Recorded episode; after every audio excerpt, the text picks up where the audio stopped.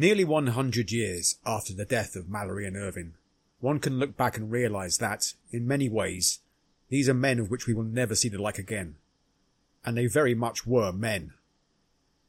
We live now in a time when the word man or macho or masculinity comes loaded with preconceived ideas.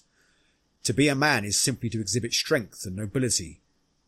To even raise the idea that some areas of what we consider to be masculinity may be damaging to not only young men, but to the fabrics of society itself is seen by some to be an attack on the values of what it is to be a man.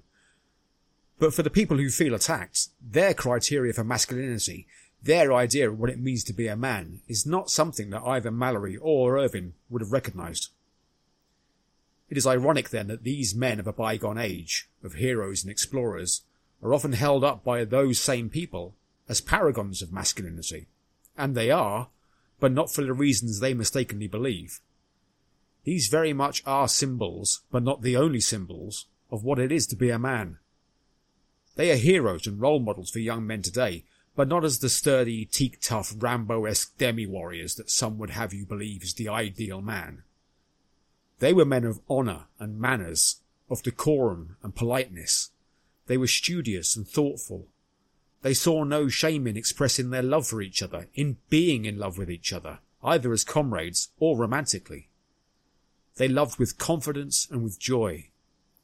They would spend their mornings collecting butterflies or flowers and then sketching a watercolour before the sun got too high in the sky and spoiled the light. Over lunch they discussed Keats and Shakespeare, and in the afternoon could still dust themselves down and be prepared to assault the German lines or the icy flanks of Everest. They were our grandfathers and our great grandfathers, pioneers, engineers, builders and conquerors of environments and whilst we cannot live out our futures always looking back to the past, what we might be able to do is to hold that generation in regard and tell ourselves that, in a time in which masculinity seems lost, confused and angry and controversial, that these fragile, damaged men of love, of education, of the arts, of free expression, of sorrow, of joy, and of fierce determination were real men